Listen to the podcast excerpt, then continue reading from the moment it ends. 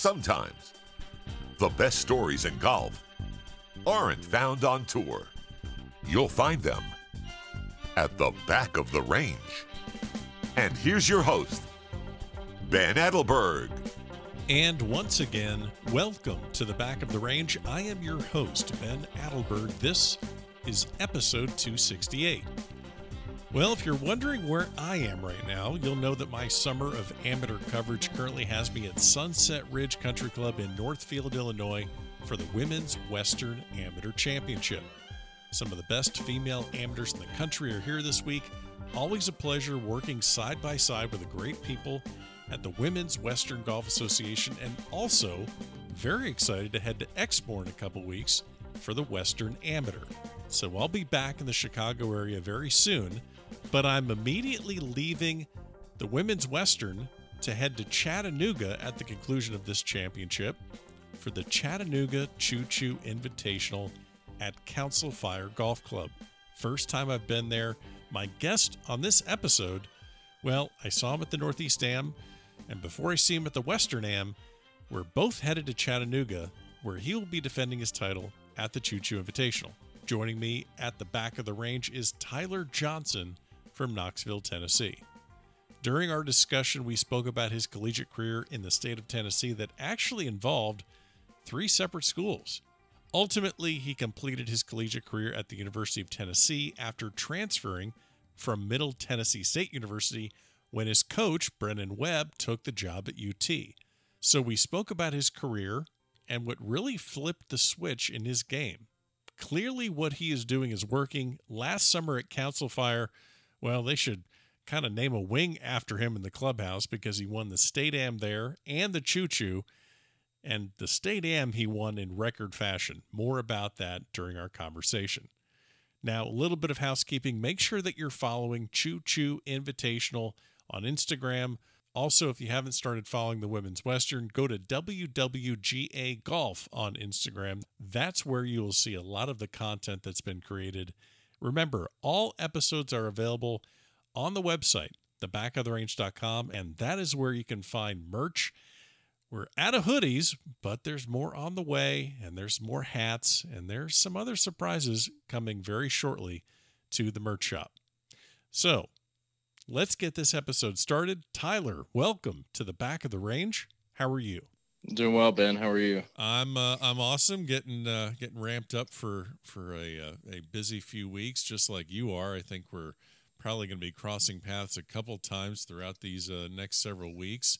Um, we actually decided to just hit the record button because we've been talking about hunting and and and duck hunting and deer hunting and and and just things that are outside my scope of expertise. And that's nobody none of the listeners want to know how uninformed I am about uh, duck hunting and and and and deer hunting. And and yeah that's that's not what's going to be a successful venture for the podcast here. But um, we'll talk a little bit later about what you do in the off season. But uh, you're just coming off of a trip to the Sunnehanna, trip to the Northeast Amateur, and now we're getting ramped up for a few other things.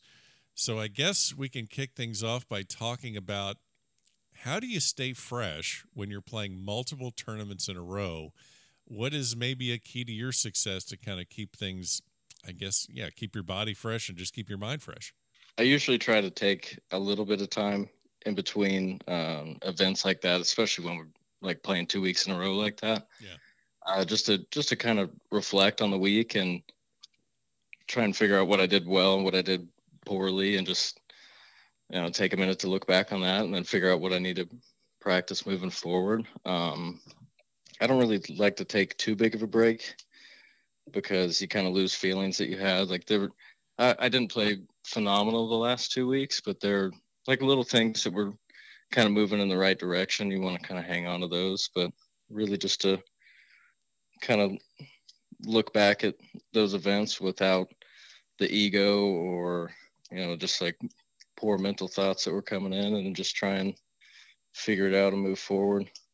Are you when you have off weeks? Are you more of a let's go get some work done on the range uh, kind of player, or are you more like let's go get some buddies and go play 18 holes and crank some music and just kind of keep the swing a little bit looser. How, how do you approach that off time? Because, like you said, you, you want to keep playing, you want to keep sharp, but also, I'm I'm guessing you also don't want to dive into, uh, you know, taxing yourself mentally when you're supposed to have an off week.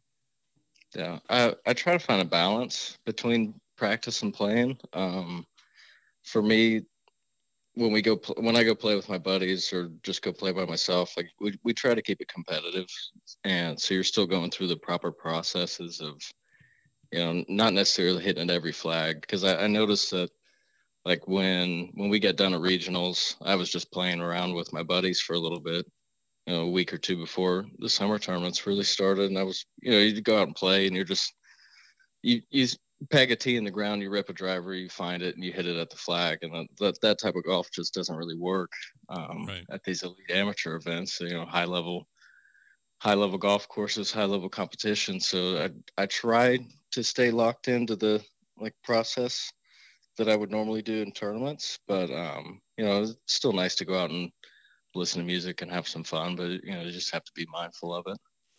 So uh, I, I like what you just said right there about, you know, just teeing it up, finding it, hitting it at the flag doesn't prepare you for this elite amateur um, series that you're playing in. Then also just any any high level uh, amateur events.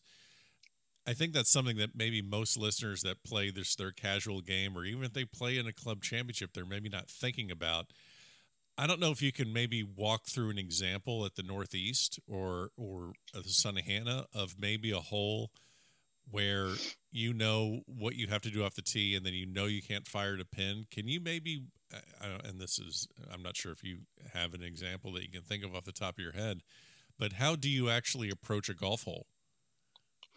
Um, I I guess for me, I I usually tend to lean more on the uh, conservative side off the tee. Okay.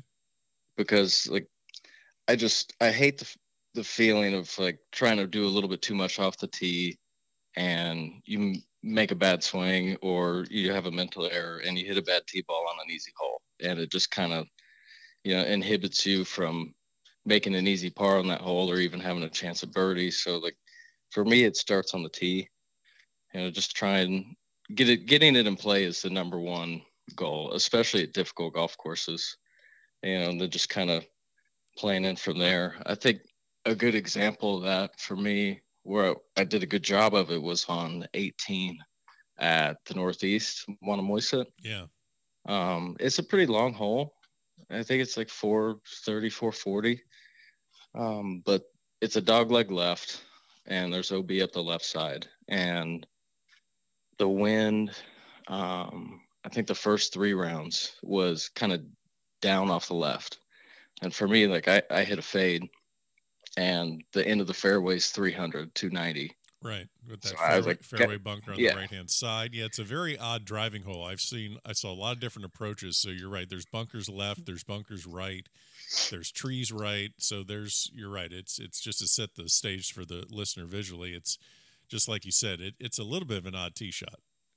Yeah. And especially for someone like myself that hits a little bit of a fade, like it just doesn't really set up well. Like if I hit driver there, I'm probably hitting it on the driving range or behind a tree, right over on the right, uh, or you know, you just don't want to make a weird quick left swing there. That's a scary one. So like the first three rounds, I was just hitting three wood, and I had 170 to 190 yards into that hole, and guys were hitting wedge in, but for me, like just making a par on that hole versus bringing in a bogey or worse was just more important. And I, I actually played the hole.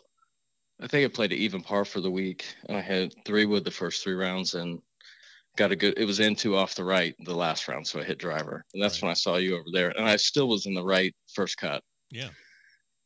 So, but just just being mindful of that because it, like, and that green's huge. Like I I I was comfortable hitting six, seven, eight iron in there versus a wedge just to just to ensure that I was in play and had a chance. So this is just if I'm understanding what you're saying, this is kind of one of those holes that when you're playing the practice round and you're obviously playing more rounds uh, throughout the tournament, you're kind of looking at 18 as a hole where whether you're I mean obviously you start on 10 and 1 in the first two rounds so you had you know multiple yeah. looks at it. So you're kind of looking at 18 as let's just make sure the par is secure and if we happen to roll one in we roll one in but let's do exactly. okay so so this is not an attack hole. This is a let's just make par move on and and not have it spoil around Yep, exactly. But I mean, you're still giving giving yourself a chance to hit sure. a good shot in there. Like sure. me, me being in the fairway from 190 is better than in in one of those deep fairway bunkers on the left or yep. behind a tree, 40 yards closer. And but it's not always that case for every hole. Like every hole's different. Some holes that you might not be comfortable on it, but you could be better off with 120 in out of the rough. But for that hole specifically, in my mind, it just wasn't worth it for me. Well, I mean, I think that's the difference between uh, top level amateurs and maybe the the you know the casual golfer or someone that's not that level. They're looking at well, there's 18 holes I can make birdie on, or 18 holes I can make par on. And yes, you can make birdie on every hole, but you're looking at this as you know how how do I how do I keep my round going and not get tripped up just by a tee shot? Yeah, exactly. And uh, I would rather be comfortable over a shot anyway, and for me, hitting driver there with that down left left to right wind was just not comfortable at all. Yeah. So native of um, Knoxville, Tennessee, you have, I think, if I'm, I mean, th- obviously you just concluded your collegiate career at uh, at UT, but uh, not where you got your start. I'm really interested and nope. fascinated by your your your start in uh, in in golf and also just your entire collegiate career. You went, excuse me. So you were committed I believe, to Tennessee Tech coming out of Farragut High School. Talk to yes. me just a little bit about your start in the game and, and how you found your way into uh, into playing golf. Gosh, my, my dad had been playing golf since high school, so he he introduced it to me when I was young. I mean, I, I remember hitting golf balls when I was three or four at the house, just like little brief memories of you know, trying to hit it over the fence in the backyard, stuff like that. But still, I, still I had baseball. still had the fade going, yeah. right? You still had the fade. Oh yeah, I was okay. still hitting a little cut at that point. I understand. Okay. But, I, played baseball for a little while when I was young, and that's kind of where the fade swing came in. I guess it just like those mechanics are so different, kind of over the top. I yeah. still have battle those baseball swing mechanics out of my golf swing, but I did that for a while, and then you know just played. I really picked it up in middle school. Picked golf up in middle school. Played, started playing TJ events. Um, played all the way through middle school, all the way through high school, and we had a really good competitive high school team. So I think that helped us out a lot. We had five guys on the team that could they could have potentially played D1 or you know gone to like Brian Clark played D2 golf at Lee University and they win national championships like it's nothing. Like uh-huh. we had five really good players. Um, but got into that. Uh, played really well in high school with that team, and then uh, had an opportunity to go to Tennessee Tech, and I really hadn't didn't have any other options or offers at that point.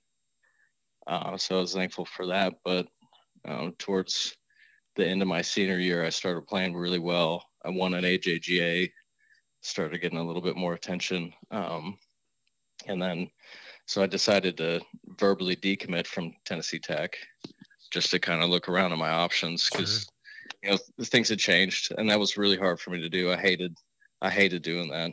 Um, but, you know, looked at my options and Coach Webb popped up. He was at a, um, one of our high school matches watching Chip play because Chip was going to middle at that point.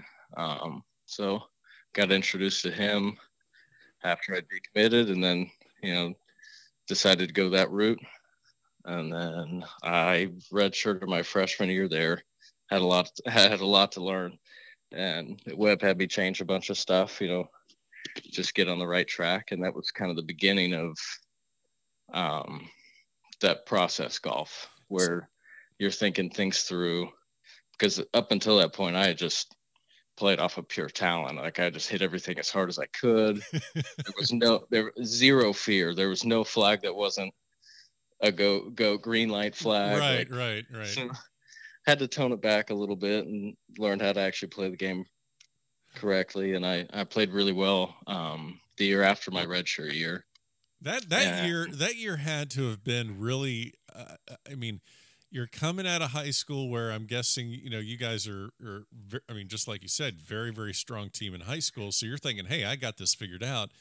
And then oh, you yeah. go, and then you're going to college, which is obviously a, a huge jump, just culturally and socially and academically, and everything's changing there and then you have this coach that recruits you which obviously you know uh, you know Brennan Webb great great coach but now he's like all right listen all that stuff that got you through in high school yeah we're gonna just scrap that and and we yeah. and so like how do you at that young of an age where you're meeting all sorts of different people and now you have a new coach a new uh, you know everything's new and he's like we're gonna fix everything or we're gonna change like what was that year like i mean at the time, to me, it was pretty terrible. Right? Uh, no, okay, that's like, what I'm like guessing. That, that, transition and that red shirt year is it. The first couple months of it, when you like, when you know that you're red shirting, are terrible because you just don't understand. Like you, you just cannot see the big picture yet at that point. But that that red shirt year was the best thing that could have happened to me. Okay. Because not only it gave me another year of college golf to play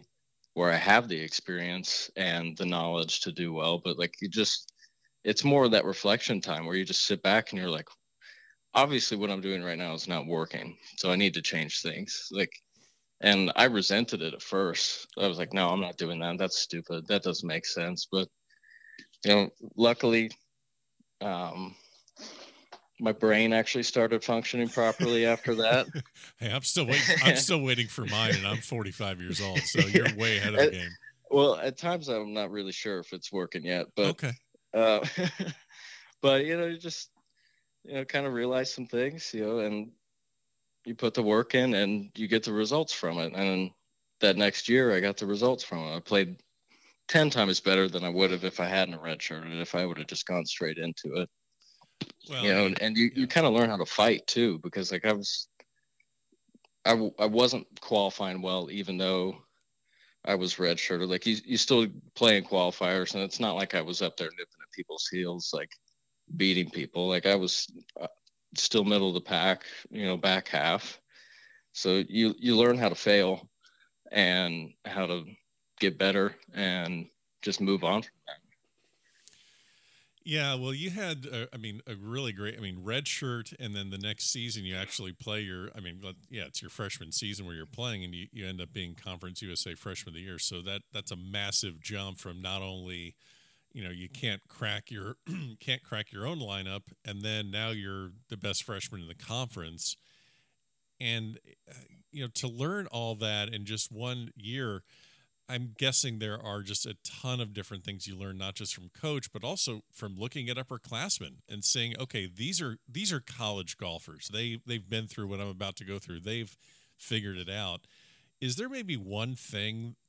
I know it's probably a tough one, but above everything else, one thing that you kind of added to your game, or one thing that you had to figure out that led to to this to your success? Um, goodness, I mean, there's so many things, but I guess the the biggest one for me that kind of kickstarted it, where you could kind of like I, I could have that trust in Coach Webb like what he was telling me was correct was right. he he made me um, hit one club less on every iron shot. So like if I had 180 yards, normally I'd hit a seven iron. He made me hit a six. Okay. For that entire red shirt year. So oh wow. I so I learned and like I said, I I resented everything at that point. So it's not like I did it every time, but at least like practicing that, I learned how to hit shots. Yeah. Versus just full. Like everything was full before that. So I learned how to hit shots. And then you kind of you kind of get a, a, addicted to like hitting those different shots. Yeah. Like it's like could I could I hit a six iron from 140 here? Like when the wind gets up, you're like you just it just kind of opens your mind to all the different shots and you you know your um, imagination kind of gets a little bit better and you you but then the next step is learning when to hit those shots so it's just like all of that just kind of cultivated the golf swing and the shots that I hit now. That sounds, and you know what's so funny is that that actually sounds like a much more enjoyable way and interesting way to play the game as opposed to you know, get the laser out, shoot the flag. Okay, it's 180. yeah, I can hit a seven iron. I can hit a seven iron 180, and I have the ability to carry it that far. So that must be the club. That's just a very binary form of golf, as opposed to, okay, 180. Do I want to, you know, cut something in there? Uh, what's the wind doing? So you're actually opening up your mind to the different possibilities. Oh yeah, and then along with the the shots that you could hit. So where do you where do you want the golf ball to end up? Oh like, yeah, there's that too, right? yeah, it's not. It's there's there's an unbelievable amount of variables, but yeah. it's just like half the time, like especially when I'm playing well and I'm thinking through my shots really well, like the flag doesn't even exist, other than just kind of a point that I want to like. Where do I want to? Where do I want to putt from? Yeah. Where, where on the green is it easier to even just hit? Because sometimes the, the golf courses that we play are so difficult that you're just aiming at sections of the green and the pin doesn't even matter. Like it's kind of more just like a guideline of yep. what side you of the green you want to hit it on, but not necessarily going at everything. So you're more charting maybe in a practice round or when you're getting ready to tackle a golf course, you are more charting maybe quadrants of the green as opposed to pins. In in a sense, yes. Like yeah. the the pin is kind of like there, there's obviously pins that you want to go at, and sure. it, it, depends on what club you have in. Like if I have hundred yards in, it's I'm yeah I might be aiming five feet left or right of the flag. Whether whereas if I had 180 yards in, I'm aiming you know five to ten yards left or right of the flag. Like it just it kind of varies. Yeah, no, that makes sense. Well, you have this great you have this great run at Middle Tennessee, and this is really I think this is the first time I've had this kind of conversation with a guest where, well, many many players transfer. I mean, now obviously with the transfer portal, it's it's almost like every summer seems to be like free agency season for college yeah. golf. Like everyone's like, "Where are you going?" or "What are you thinking?" But you transfer from Middle Tennessee State to the University of Tennessee, and it's obviously not because of anything against the program or you didn't like your coach because you followed Coach Webb to Tennessee. So this is really interesting where you leave a program, go to a new you go to a new program, but it's it's the same coach. So you know the culture before any of your teammates do. Oh yeah. So how was that environment where like you're walking in almost like I mean not to not to paint you into this kind of classification, but it, it's like it's almost like you're the little league coach's son coming in and yeah. and it's like how how was that because i'm guessing the guys at tennessee were like all right we got a new coach and oh yeah he brought tyler johnson and how, i mean how does that work? Well um, it definitely wasn't easier. Uh, it's not like coach webb was you know easier on me since he had had me before. He's probably he's probably harder if anything which is good. Like right. you need you need that and i'm, I'm really thankful for that but I, i'm just I was just happy to be there. Like right. it was, I was just from the levels that I had gone up. Like I was just extremely fortunate to be playing D1 SEC golf oh, at the yeah. University of Tennessee. Like that was that was something I never thought I would be able to participate in. So that that was awesome for me. But the the culture side of it was was nice because I knew what Webb expected and I knew kind of how things were going to operate but it's still like I guess that first year, like coming to Tennessee, it it still wasn't necessarily like it wasn't like my team or anything. Right. Like we we we had all known each other, which helped a lot, but it's still like you're another a, a different guy from another team coming in with the new coach. Like just kind of a a, a weird yeah um was just a weird interaction at first, but the, I mean, it was great because we all knew each other from junior golf. So it was the transition was really easy. We just got straight to work. You know, there was no conflict with anything. We just locked in, and they were able to trust Coach Webb and what he was doing, and we all just started working really well. And that that first year with Coach Webb was awesome because it was just very goal based. Like we were just just one thing after the other. What's the next thing that we need to accomplish? And we all worked together for it. And it was, it was just awesome. Well, you have, uh, there's a guy on your team that I still have to get on the podcast. I, I, I even texted him this morning. I'm like, Hey man, I didn't forget about you. I still want to hear some stories from your career at Tennessee. But um, you're you're last time I saw you at the Northeast Am, you're you're, you're rocking the the playoff, the Elite Amateur Series playoff beard, and any chance I get to ask uh, questions about Hunter Wolcott's facial hair.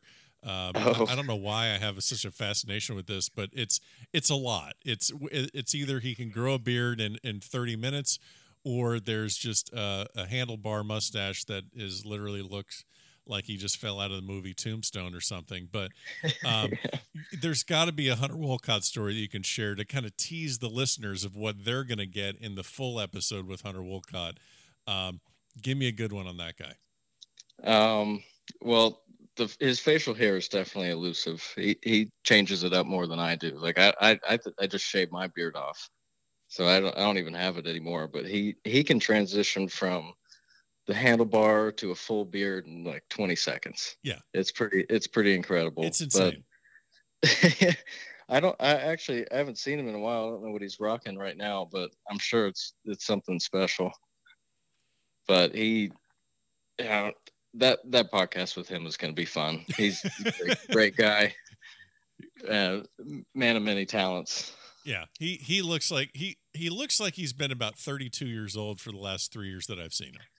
Oh yeah, I was scared of him in junior golf. he's, a grown man out there, and I'm like, I've always been little. I was like five seven, 135 pounds, just like thinking it out there, 80 yards behind him.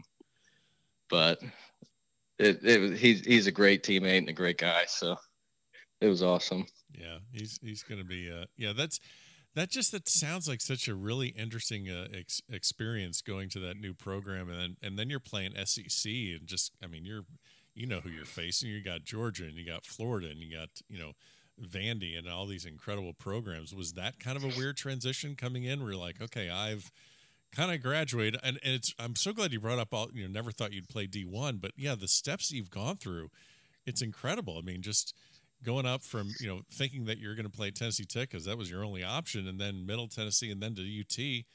Um, I mean, you got to be sitting at SEC champions thinking, "Wow, how did I get here?" Yeah, just grateful to be there, which is which is a good thing because it, like there's not a whole lot to complain about at that point. Like there's no negatives when when you're when you're there at that point. Like it's just just happy to be there.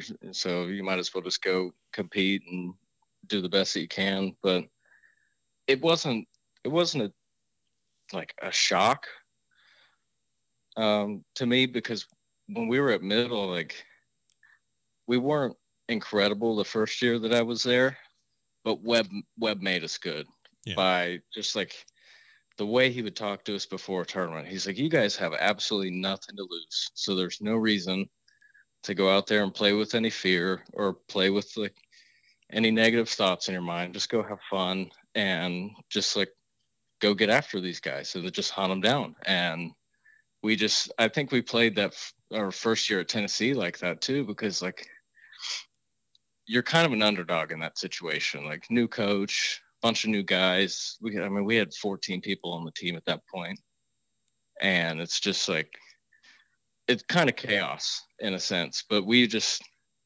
you know, you just lock in. Like you you know that you're better than those guys in the back of your mind, right. and you just have to you have to believe that and have that belief in yourself that you're just gonna you're gonna do better. And even if they're physically better than you, like you're just gonna you're gonna just mentally wear them down by doing like following that process and doing everything that you can um, to not get in your own way. I guess from one of the things that I've seen in college golf is like everyone can hit it well. Eh, you know everyone is eh, you know technically is amazing um, you know on the golf course but just what you said just kind of rung true just like establishing that belief system. It's a belief system. It seems that the coaches that can get their players to block all the noise out and believe in themselves and get after it. Those are the ones that are most successful because there's so many distractions. You know you could be out there playing in a tournament thinking about qualifying for the next one. So or, or you know how's how's this going to set me up for to play in conference or all the all these other things and you're not focused on the shot. Yeah i mean that and that's why coach webb is such a good coach. I mean he just he just teaches you to believe in yourself and then just constantly reminds you how good you actually are yeah and you know it, staying focused on the task at hand is important too. So you're not thinking about qualifying when you get home. It's you know one tournament at a time, and then you just keep breaking it down into one round at a time, and then every shot at a time, and it's just you just repeat that same process over and over again. well, I want to talk a little bit about last year. Um, I know you're playing a busy schedule right now uh, before you turn pro at the end of the summer. Um, yep. But last year, you know, you say you're a conservative golfer. Um, let's talk about the 2021 Tennessee State Amateur. Um, yeah, so I think if I have my notes correct here, you win the, you win the state am. You also win the Chattanooga Choo Choo Invitational, both on the same course, both both at Council Fire. Yep. And you broke eleven records, and eleven Tennessee Golf Association records on your way to the victory at at Council Fire. You won by fourteen shots yeah. 60. Yeah. This is the part of the episode where I embarrass you. So six, right. 69, 65, 64, 63. You win by 14 over your teammate, Cade Russell. And I don't even know what to say at this point. I'm, embar- I'm embarrassed to be asked these questions. But um, first of all, Council Fire is is a real golf course. It's not a pitch and putt. Let's just get that out of the way right now. Yeah. But um, I love the fact you mentioning that you played a lot of junior golf in Tennessee, really supporting the the state golf association, the junior golf association by playing it. I know a lot of amateurs once they kind of get to your level, they go after the invitationals. But you know, you win this championship. Did you have any inkling that something like that was going to happen? Um, you know, you won the choo choo. I believe that yeah, that you win the choo choo first, and then go, yeah. go back and play the state am. But the choo choo you won by two shots. I mean, that actually that scoreboard looks normal, so to speak. Yes, Did, that was a com- very yeah. com- competitive event. We were battling it out the last couple rounds. Yeah, I mean, but still, like, can you maybe talk about those two tournaments? And did you see anything happening, uh, you know, at the state am that you maybe, you know, did the choo choo set you up for that? Walk me through how that happens. Um, I guess at the Choo Choo, I I had, only played Council Fire one other time in the Choo Choo the previous year, and I I played okay, but didn't play extremely well, and there were just a couple things here and there, like course management wise, that I was not doing properly to fit that golf course, and I I think I kind of figured out that game plan at the Choo Choo, um, where it was just conservative off the tee, and then you know just play the second shot in and whatever way fits that that hole or that pin location. Sure. And um, the the pin locations at the choo choo are a little tougher. You got to be pretty mindful of where your misses are because there's there's some areas on that golf course with certain pins where if you you miss it by a foot the wrong direction and the best score you're making is bogey. So I think at the choo choo I, I got a good understanding of you know, just how to play the golf course uh, safely, I guess, just to minimize bogeys or or worse. Because um, there you're just trying to make 18 pars, and if if you make a couple birdies, they, they just happen. You sure. know, you're just letting them happen out there because it, it, the green complexes are tough, and when the pins are tough, it's just like you're not you're not really going at stuff. It's kind of just like where on the green am I going to have a putt versus like the state am, the pins were a little bit different. It was it was more of like I, I, I played it the same off the tee, but on the approach shots, it was kind of more like where do I want to putt from? Where's my uphill straight putt? Gotcha. That's kind of what changed between those two tournaments, but obviously was doing everything really well at the state am. Like I hit it really well, I drove it really well, and my chipping and putting was probably the best. That's probably the best short game week of my life so far. So that helps a lot. Yeah, you know, it's funny that I'm, I'm just thinking about it. There's a little bit of a parallel between what Dylan Menante did at the Northeast to what you did at that state am. And I guess going into that final round, I mean, I know you you you closed it out. Uh, gosh, what was it like? Four birdies in the last four holes, or something like that in the final round, where just like you you you had it, but then decided just put the hammer down how do you approach a final round like that where you know you kind of have it in hand? But uh, well, actually, Cameron Tankersley was right there with you as well. But then, uh, uh, but but really, you kind of put it put it down at the end. How do you yeah. approach those final rounds? I mean, do you just say, "Okay, I'm just going to keep, I'm just going to keep going. I just I need to keep going." Yeah, I mean, I was just sticking with the same thing I was doing the rest of the week. Um, that the first round actually was a bad, like it was just kind of a bad day. I birdied the last two holes to shoot three under, like didn't really have it going the whole day. It was just kind of hanging in there. And I kind of sat myself down. I was like, all right, tomorrow things are going to change. Like no expectations. You're not going to have any reaction to a bad shot because I was just kind of like, you know, feeling sorry for myself if I hit a bad shot in that first round. And, you know, I just, that's, I, I changed that there. But honestly, like the last round um, with Cameron being, he was pretty close. Yeah. He was within a few shots. And we, we, I mean, I was going into it with the same mindset, and we both started out with a string of birdies in the first five holes, and that honestly was a great thing because it, you know, kept things competitive and like I just never let off the gas. Yeah. Like I, I never I never sat back and was like, I don't know, I probably should hit this shot to make sure I know that I make par here. It was just I just kept doing the same process over and over again. It was extremely repetitive, but it, was working. Yeah, it's kind of something that I've seen where it's so easy to like you said so easy to fall into that well i just need to make pars and let's just like not lose it instead of going out to win it yeah, yeah. you you invite you invite bad shots when you do yeah. that so this is going to be my first time at the choo choo i'll be there uh, doing content i'm really excited and and and super impressed with you know, I mean, I think a lot of the focus in the summer goes to you know the westerns and the northeasts and the Sunnehannas and the you know um, north south and all, and obviously everything leading up to the USAM. But there's also, as we've seen, there's just so many tournaments in the summer that people can play all across the country. Whether I know you're heading to the Trans-Miss and you're doing the Southern, but you know, hey, there's you know maybe you can't get into all those tournaments. Maybe you know you don't qualify for them, and there's just so many tournaments and I know you're turning pro. This is going to be your last time playing the choo choo. You're going to defend it uh, later on in, in, a, in, a, in a few days. And I guess you know what can you say about this tournament that you know maybe a junior golfer in the area has never played it, or maybe someone that wants to kind of open their schedule up to a tournament that they've never seen before. What can you say about the choo choo that maybe separates it from you know the other tournaments that you've played?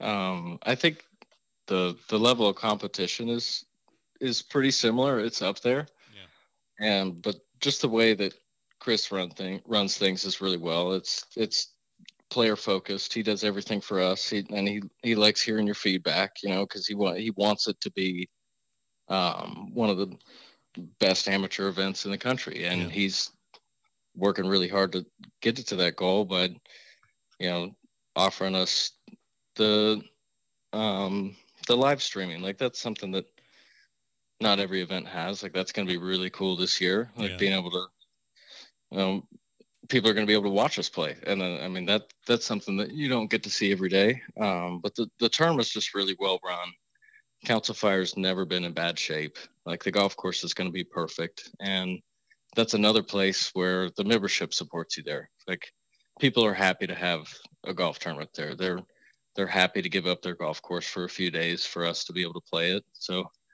uh, it's it's hard not to be thankful in that situation, but it's just it's just a great event. Well, I I'm excited to be there, and you're right. Chris Schmidt does. I mean, just following him on Twitter and following the tournament on Instagram and seeing how they're you know, working on the golf course seems like nonstop. They're doing always doing something, whether it's with bunkers or growing the rough out. I mean, there, something is always happening around that tournament uh, from what I've seen over the last, gosh, four, five, six months. I'm sure. I'm sure it's a year long job, but just there's seems like there's always something they're adding or or working on around that tournament. Oh yeah, they're uh, they've made a lot of changes to the golf course. Just like with some new tee boxes, like nine is going to be a really good hole now and I, I mean it, it, was a difficult hole before, but now it's going to be a next level finishing hole. Like you're, you're going to have to put two really good swings together, in that final round to win the tournament. So like that's the changes that they're making physically to the golf course are amazing. So I'm I'm excited and looking forward to seeing those. Did you shave the beard because you knew you were going to be on live streaming and you've been getting a lot of TV time? Is that your strategy, or, or I mean, you know, what? Let, let's get to the bottom of this right now. No, I just, I, I just, yeah, get a feeling and just change it up. Yeah, it was getting a little too thick, even even up there in the in the north in Pennsylvania and Rhode Island. It was, yeah. we had a couple hot days, and it's just.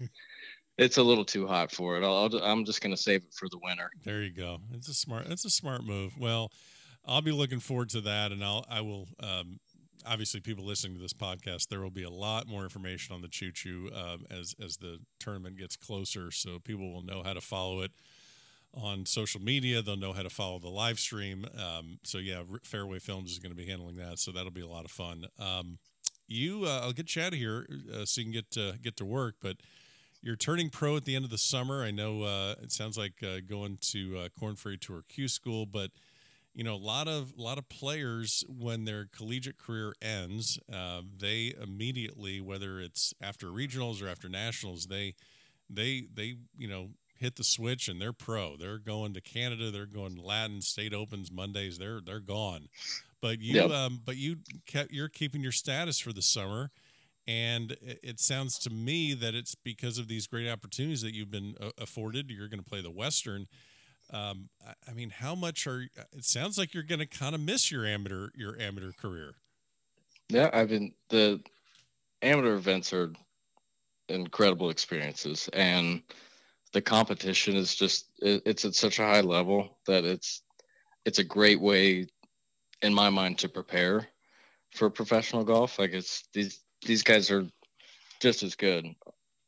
Like everybody practices an unbelievable amount. Like it's just everything about it's high level competition wise. But I I decided not to do uh, Canadian Tour Q School, so my instead of just immediately turning pro and playing Mondays or smaller um, professional events, I just and I, I, talked to coach about it a lot too and we figured out that you know just playing this elite amateur series and a couple other good amateur events was the best way for me to just stay competitive and you know stay on top of my game. And uh, the elite series offers um, Korn Ferry starts to people that place in the top five of the the points list. So i mean that that opportunity just that that chance to go you know play well and a couple events during the summer and get a, a, head start on that was hard to pass up. But um, just the level of competition is is really good. Just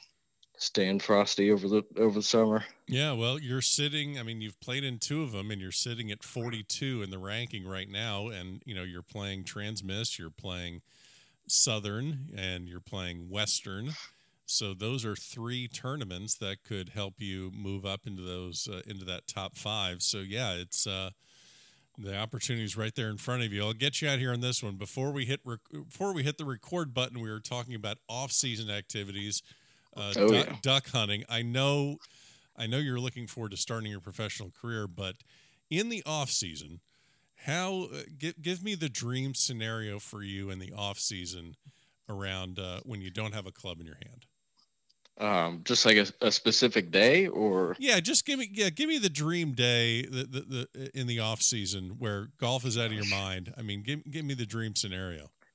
Um well gosh a dream scenario is hard to come up with because i'd be well, i'd be okay, doing so what's your, somewhere else okay but. so what's your go what's your go-to? Just, just yeah. like a, a normal a normal day in the off season for me.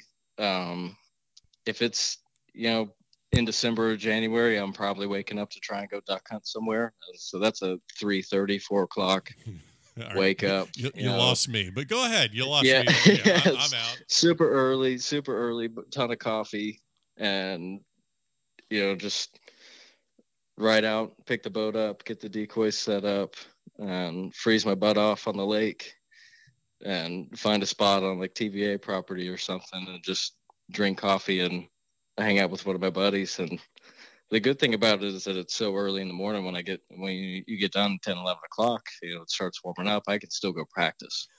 so I could kind of knock I could kind of knock everything out in one day, like have my fun, relax in the morning, and then get a little golf in. But I tend to I tend to go to bed a little bit earlier over the winter just because of, I do so much early. Now, if you're, what would you? Now, obviously, you're a plus handicap on the golf course. What uh, what would you say is your handicap uh, with with duck hunting? Oh, I don't know. Probably probably a one or two, I guess. Oh, Close okay. Scratch. Okay. All right. So not, not definitely not a plus, but okay. Um, it, it depends on if the birds are here. Sure. You know, we don't get a lot of, of migration in East Tennessee, but I do I do the best that I can. You know, we get I get to see a lot of variety. Who, we get we get some some cool cool species down here. Who on the Tennessee golf team would you say is is close to being your equal? And then who would be the 20 handicapper that could barely figure out how to get into the boat? Oh goodness. Um, I would say Cade is um, probably up there with as my equal. Um, but he's he's definitely definitely a little bit better of a handicap when it comes to deer hunting. He knows okay. exactly what he's doing. He's a phenomenal um, bow hunter. He's great. Um, but barely getting into the boat. Gosh. Um, that's probably there's probably actually now, I, now, that I think about it, there probably isn't anyone. All these Tennessee boys, I don't really. think. Yeah, I mean everyone pretty Somebody, much. Somebody, everybody's everybody's seen it or done something involved with it at yeah. some point. Maybe maybe Laurent. Okay. Yeah, he's Canadian. He doesn't know what he he's doing. He, he, doesn't have the experience yet. We still, yeah, we still got to work him into it a little bit. Can't believe we waited this long to talk about the Canadian on a Tennessee golf team. How did we yeah. screw that one up? Oh my! I don't know. That's Can't bad. believe we missed him. That's bad. That's he's bad. a big guy too. You're t- dude. You're, you don't need to tell me that. When I'm out taking pictures at tournaments and everyone's kind of around the same size, you know, six feet tall, five eight, whatever it is and then that giant starts rolling up. I got to back up to get him into the frame of the picture. He's a physical specimen. There's a lot going on with him. Yeah, I don't know what yeah, he shoots. I don't know what he shoots. Oh, he's the best. I don't know what he shoots every day, but he pulls at least ten rebounds around. So I mean, he's just. Oh yeah. He's a monster. oh man, Tyler, this was fun catching up, and uh, you know, looks like you got a great summer ahead of you. You know, get to defend at the Choo Choo, and then off to the professional ranks, but. Uh, I will see you down the road. I will see you in Chattanooga and at the Western, hopefully at the USAM. And I appreciate you stopping by the back of the range. Yes, sir. Thanks for having me on. And there you have it. Special thanks to Tyler Johnson for joining me on this episode here at the back of the range. Looking forward to seeing his title defense at the Chattanooga Choo Choo Invitational. Don't forget, follow along on Facebook, Twitter, and Instagram. On Instagram, make sure you're following Choo Choo Invitational and every episode is available at thebackoftherange.com. We'll see you next time here at the back of the range.